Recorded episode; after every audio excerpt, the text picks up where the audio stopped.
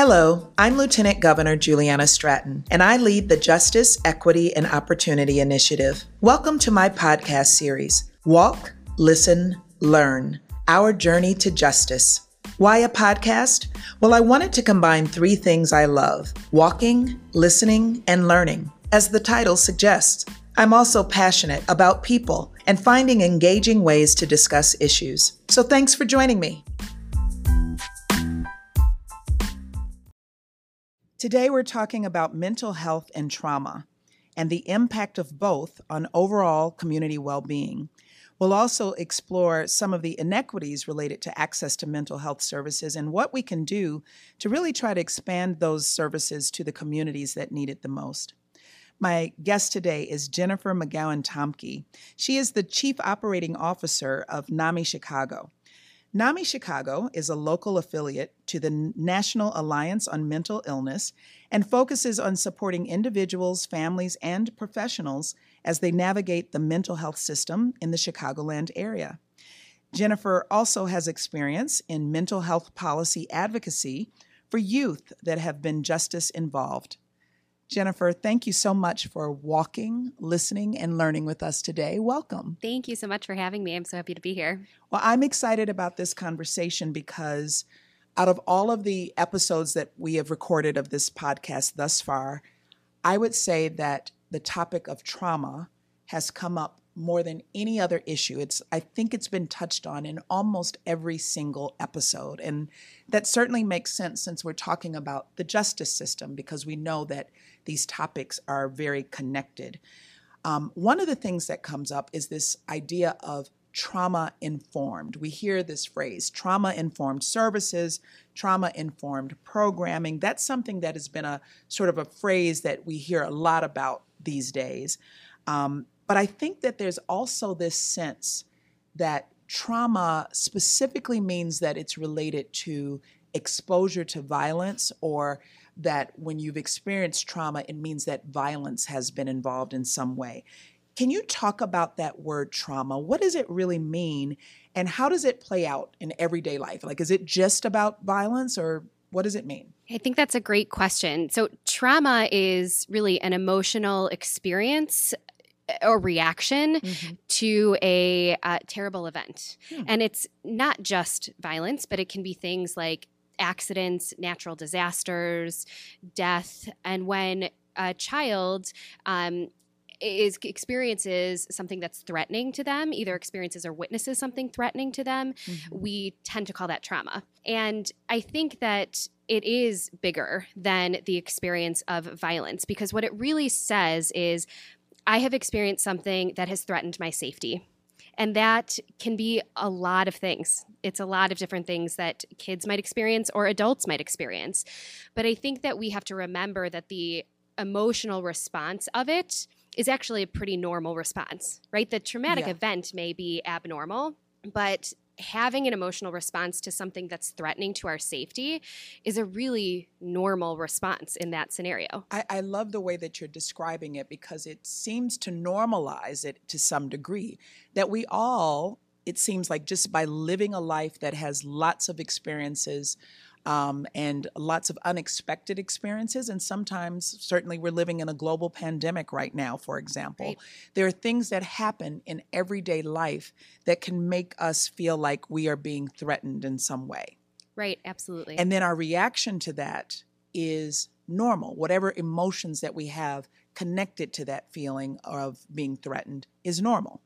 Yeah, I, I, think that's true. And I think that, you know, where um, those feelings of being threatened or feeling unsafe um, disrupt our ability to kind of have that normalcy in life, mm. that's when we're looking to support people. Well, we're always looking to support people, but we're looking for those moments where it overwhelms our ability to cope and our ability mm-hmm. to manage but the you know trauma can be experienced in so many different ways and our our emotional reactions are on a spectrum like our mental wellness is on a spectrum.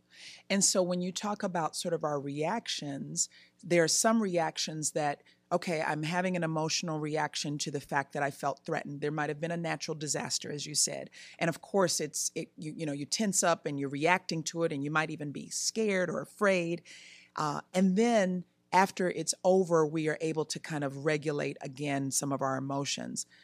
But when we talk about trauma, there might be an additional level where you're not able to kind of gather yourself or regulate your emotions. Is that what you mean when we have to start thinking about trauma informed approaches?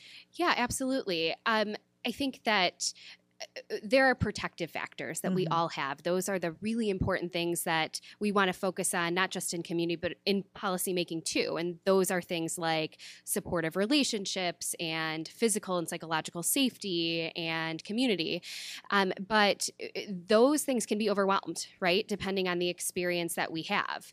And when someone experiences trauma uh, that overwhelms their ability to mitigate in mm-hmm. some way, mm-hmm. certainly it's not their fault. Mm-hmm. And and the reaction to that needs to be in a way that acknowledges that safety is the core component of what's happened to them, right? And so when we say trauma informed care, we're talking about doing things really deliberately. The practice of that is, you know, deliberate, intentional engagement with people that acknowledges that they might have felt unsafe in an environment just like a, uh, in school or mm-hmm. coming to a doctor's office. We have to imagine that that safety is always feeling threatened for that child, and our practices need to provide empathy and provide support and build trust in any of those settings. So, you specifically gave an example of how a child might feel, and I want to talk about childhood trauma. But trauma is something that anyone can experience at any age. There's Absolutely. no no limitations on that. So let's jump to childhood trauma. Um, because I can tell you, you know, when I think about young people in the justice system, for example, we know that 85% or more have experienced some form of trauma. Mm-hmm. Um, and I think it's interesting to talk about that, uh, and we'll maybe we'll pick up on that a little bit later in the conversation. But I want to talk about just child development, mm-hmm. that trauma can actually have an impact on how a child develops and grows and the way that they have an their sort of outlook on life. What is the impact of childhood trauma? There are, uh, can be a variety of impacts, and it, it is really important, I think, to dive into that because the uh, impact on children, I mean, if we kind of talk about the science a little bit, mm-hmm. is that um, brain development is really impacted. Um, the research shows that uh, uh, the actual size of a young person's brain can be impacted by the trauma that they experience, right? So it's not just, I think it's important to think about the actual physiological piece behind it. There is mm-hmm. a difference for this young person, um, and there's a lot of ground to uh, ground to make up or, or things to address as a result of that. But there are short term consequences mm-hmm. um, in the development for kids um, that include uh, l- lacking trust, um, experiences of isolation, um, things like missing school, and uh, that impacting grades. Um, and then there are long term consequences like yeah. mental health and physical health um, challenges um, that we have seen I- I- related to young people who have experienced trauma. You know, I've done some training around uh, trauma informed responses, and I remember one of the instructors kind of talking about that we're almost at a place in society where we have to assume trauma. Mm. You know that, and I, I, thought that was really, um, it was quite thought provoking, but it was also a bit sad. Yeah. Like that, that when we think about our schools and our young people, that you almost have to assume and kind of approach them from the standpoint that something that they have experienced has caused trauma in their life.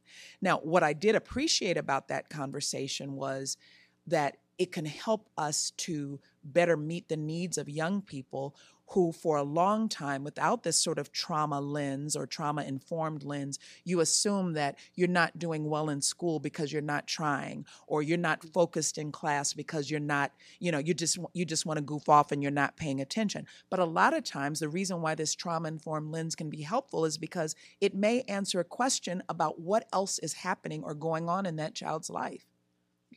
Right, absolutely. I mean, those are the things that we really have to think about when we're talking about what's what does support mean for mm-hmm. young people. And I think that um, that's a, a, really interesting lens to bring to this assuming trauma for for everybody. But the practice of what we're going to do, I think it, it's it's not as complicated, right? It's offering kindness, it's offering mm. empathy, it's providing compassion.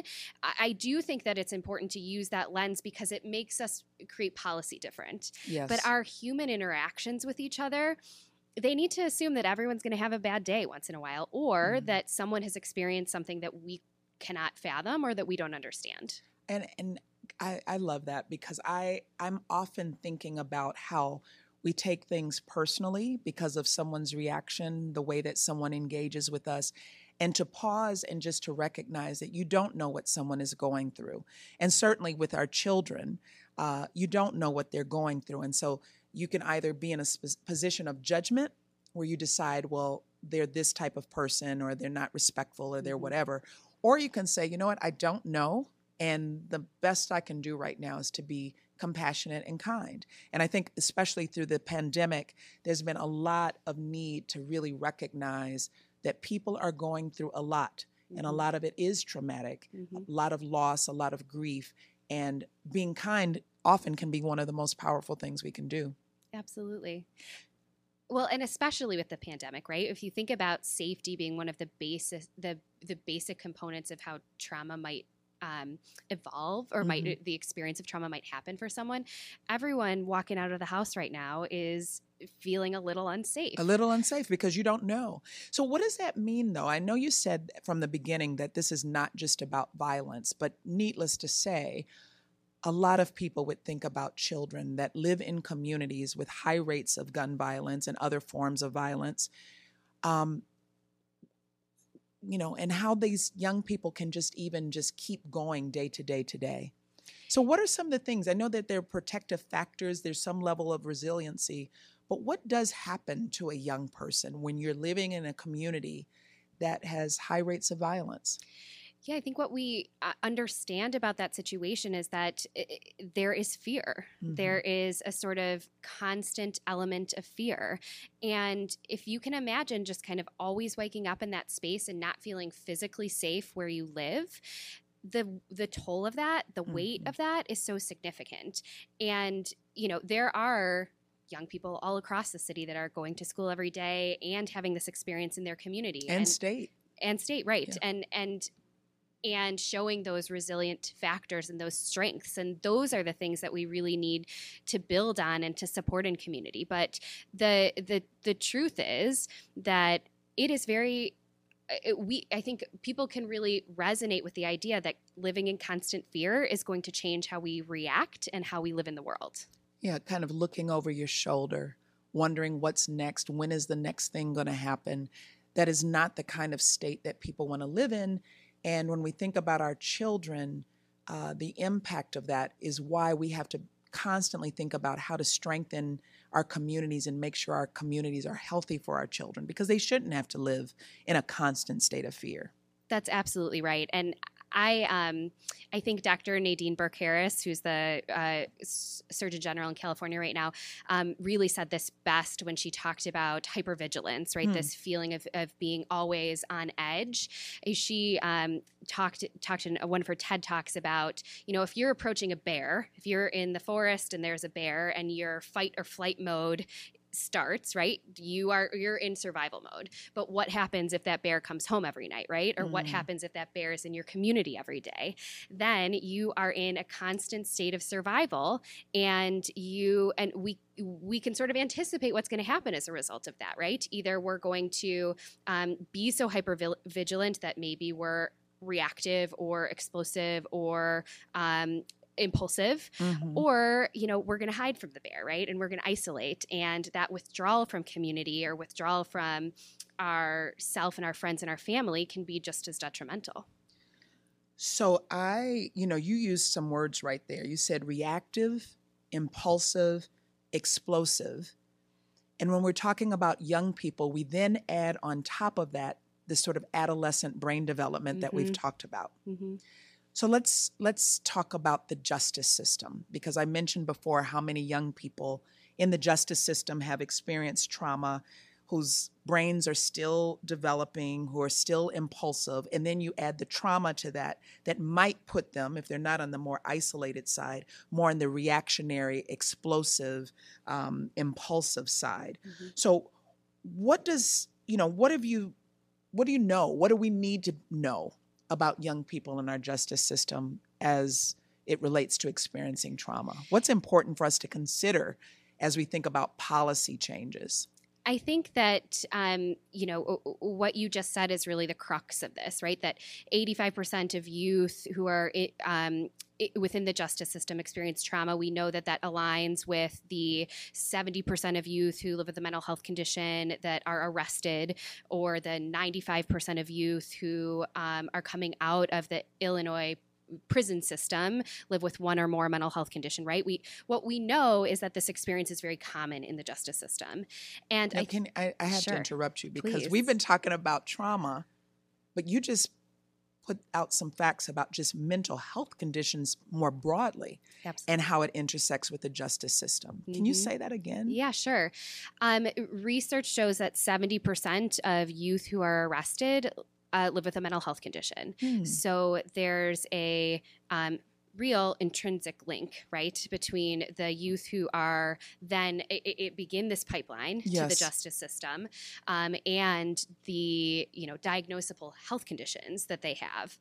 Um, and I think the, the, other statistic that I mentioned that 95% of youth who are in the Illinois youth prisons mm-hmm. live with one or more mental health condition. Wow. Really tells us that the vast majority of the people that are deep within this system experience some health issue that needs to be treated and needs to be and, addressed. And could be part of the reason why they actually ended up in the system. Is that fair to say? Or? I think it's fair to say. I think it's fair to say that um, contributed at least. Well, that we um, we can look at behavior mm-hmm. that um, may be related to a mental health condition or to the experience of trauma as looking very similar to criminal behavior, hmm. right? It's the reaction um, being impulsive or um, feeling hypervigilant um, or um, it, uh, reactions with family, how yeah. we mitigate stress, or just in our daily lives, and, and not being um, really well equipped to do that. Those are things that sort of allow the justice system to kind of creep into the picture, right? Mm. And you, one of the challenges there is that we need to have services and resources and programs that catch people before that point. But the reality is that we know that those people are coming into the justice system because our numbers tell us that, right? Right. So we there is a real connection between that behavior that um, can look criminal, but that may be a result of something that that young person is experiencing. So how do we, you know, we've had a, one of our episodes talking about the school to prison pipeline. Mm-hmm.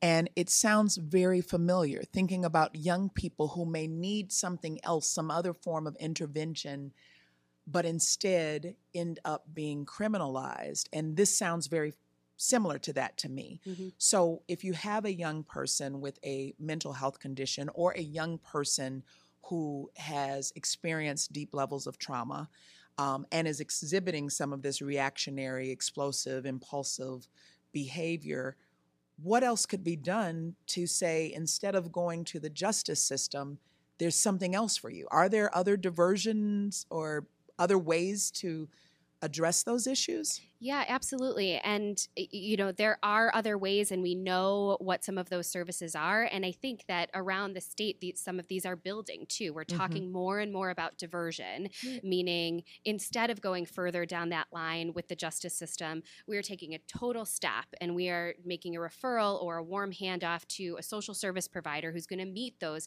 mental health needs or those needs related to trauma that's what we need to continue doing, right? We need to acknowledge when um, in order for a young person to succeed, to um, find health in their life and wellness in their life, they need an intervention that really speaks to the health experience that they're having. Yeah.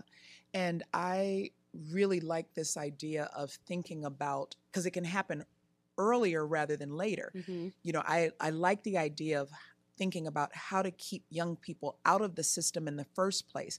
A lot of times we hear these conversations about services that are provided while a young person is incarcerated. Right. But it doesn't, when you talk about diversion, what you're saying is before we get there, what can we do while the young person is still in their community, still Right. connected with their family, still going to their school to make sure that they have some of those services and resources so that they don't end up in the system? Absolutely. And I think that we need to remember that it's bigger than just medical services, right? An important component of this may be therapy. It might be therapy with families. Um, it it, um, it could, may be medication. You know, it, it this these are health conditions, right? Mhm. But those aren't the only pieces of what recovery looks like and what we need to do to support communities. We have to be thinking about purpose, right? We have to be thinking about what does that youth want to do? What motivates them in school or related to work? Mhm. How are they finding that sense of purpose in themselves to keep them motivated in their health and in their recovery? Another piece is is home, right? Having a, a Mhm. safe and stable place not just to live, but our, an environment, a community that feels safe. Um, and then the just the component of community is a really important part too. Who is Yeah. our network? Who are our people? Who is supporting us? Who, How do I has engage my with them? back? Right, Like, right. everybody needs to know. Every young person needs to know who's who's got me. Who who has my back. Right. And those those pieces are part of what we call the recovery model, but you certainly can't talk about the recovery model without talking about equity. And that is a part of this conversation too, right? Mhm. How do we um, uh, respond as a mental health community and as a community more generally to the needs that are present right now and do it in a really equitable way.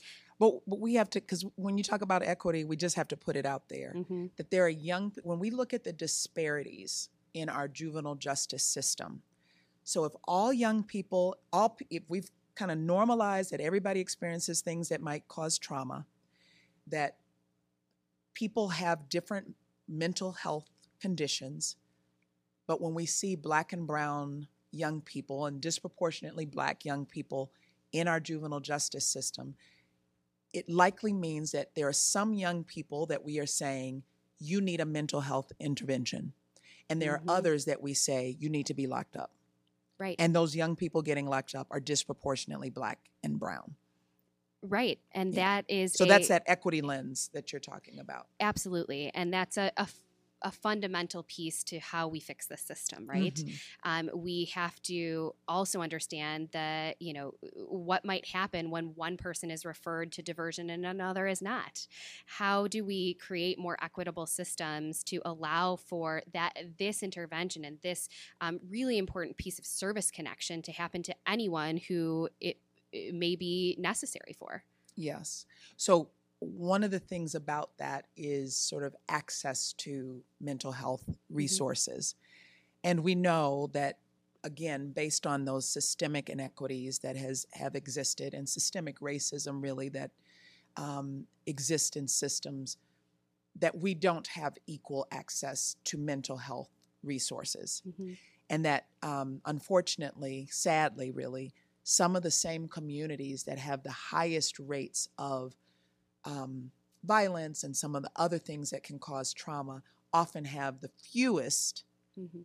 um, mental health resources. So that that is sort of the framing as we think about it. But there's another issue that relates to access, and that issue is stigma, Mhm. especially as it relates to mental health Mhm. when you talk about you know 70 or 95 percent of young people in these systems having mental health conditions i i'm going to go out on a limb and i would say that most people aren't thinking oh let's make sure we identify the mental health condition and and make sure we address it because there's also a stigma attached to it. What does Mhm. stigma even mean? Like what is that as it relates to mental health in particular? Because we're not we don't have as much well i'm going to take that back. There are a lot of stigmas around physical conditions as well. Mhm, mhm. but why with mental health is it such a big deal for people to talk about It, it's such an important question, and it really is one of the driving factors in barriers to care for mental health. Mhm. Stigma uh, really means uh, a, a thought or a, um, a, prejudice, right, that someone might have, a, a thinking that um, if you live with a mental health condition, then you are um, not uh, you're not as engaged in work, mm-hmm. and, you can't function, right? Yeah, and maybe and maybe that means I think you're lazy, right? Yeah. And so that then turns into a stereotype that mm-hmm. anyone who lives with a mental health condition is lazy, mm-hmm. and that turns into discrimination. I'm not going to hire anyone who lives with a mental health condition because I don't think they can do the job, mm-hmm. and that's where stigma really um, is snowballs right. into what we look at, at from a society perspective right and we know we you can see stigma um, in so many places every day just by the way that we talk about things right we talk about people with by putting their diagnosis first instead mm-hmm. of saying someone who lives with bipolar disorder mm-hmm. right um, or we say things like crazy mm-hmm. and that mm-hmm. really the the feeling that that evokes makes someone who may be struggling not yeah. want to stand up and say that they're struggling. That's right. That's right. And then you add on top of it even some of the different cultural barriers that might exist in different communities like oh you don't air your dirty laundry you don't mm-hmm. talk about this or you don't want anybody to think less of you so or you are experiencing so many other barriers you don't want one more thing to be a barrier so right. you just keep it to yourself and do what so many often feel, which is suffer in silence. Mm-hmm. So, what do we need to do to kind of not just end the stigma? And I know that that's that's something that even relates to how other people respond to you. But I think also just from a re education of communities so that people don't feel afraid to speak up, that mm-hmm. people feel like I can say this about myself and not feel like I'm going to be judged. And I know that this may take a lot of time and a lot of education. I know NAMI is working a great deal on trying to reduce stigma, but mm-hmm. what kinds of things need to happen um, to make that a reality? Yeah, I I think there are a couple of different things here, but one is to know that you're not alone right this experience is very is so common and and it really i think everyone can resonate with the idea that we have ebbs and flows in how we feel emotionally right and so what we need to know is that we're not alone mm-hmm. and you, mm-hmm. what we also need to know is that there's help right and there's there is help and support um, people in your community who want to connect with you um, people at organizations like nami who want to connect with you um, and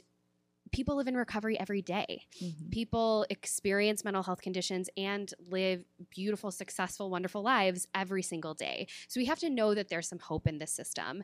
But the other thing I think we can do from a re education perspective is we need to share our stories. Right. We need to be doing things like this, talking really openly about trauma and mental health experiences, because that is what normalizes what happens to people.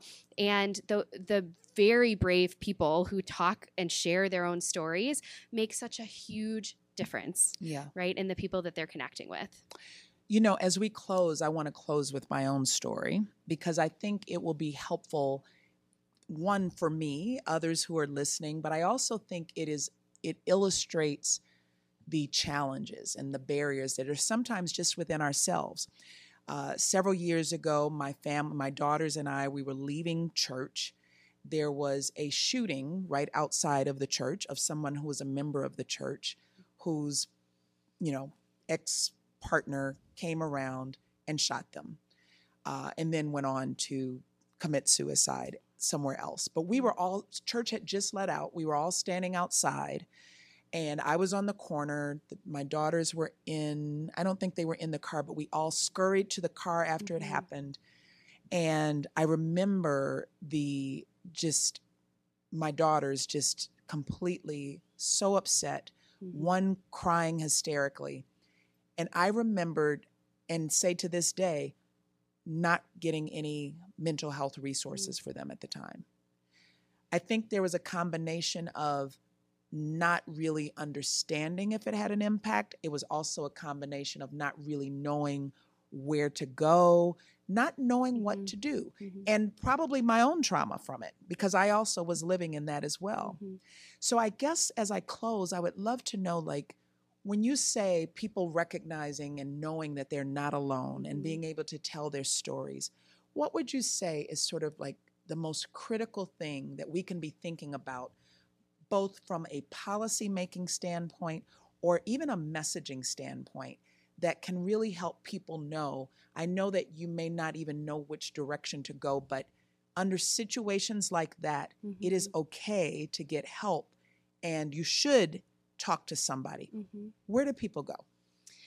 Well, first, I just want to say thank you for sharing that story because the, and I'm so sorry that it happened. Mm-hmm. I mean, mm-hmm. the experience of that is is clearly something that you know you, you comes back to you when you think Absolutely. in moments like this, and the the bravery of being able to be vulnerable is such a hugely important thing to do and i just i really admire that and i think we need more of it right oh, we yeah. need so much more vulnerability mm-hmm. um, to say that this is a common human experience of uh, feeling things that that feel heavy mm-hmm. and we as policymakers and people who are you know in in front of our communities every day we can be vulnerable like Absolutely. that and we can say that and and life is happening to us too right right yeah and what I think communities need to hear in that case is that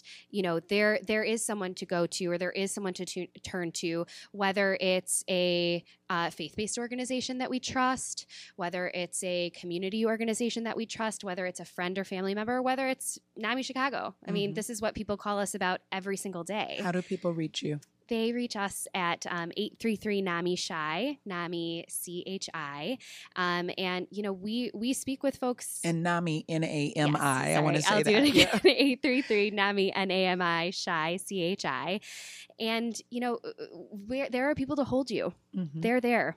And we need to we need to do that for each other. Well, I'm going to share as well our call for calm line, which is texting the word talk T A L K, to 55 2020, or the word hablar, H A B L A R, for Spanish language services. And that will connect you for free to a mental health professional within 24 hours. It's confidential and again, it is free.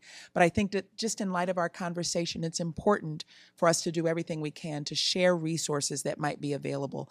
And in addition to the call for calm, thank you for sharing about NAMI Chicago and how people can get in touch with you. Jennifer, thank you so much for walking, listening, and learning with us today. Um, I really appreciate all that you've shared. Thank you. It's a pleasure.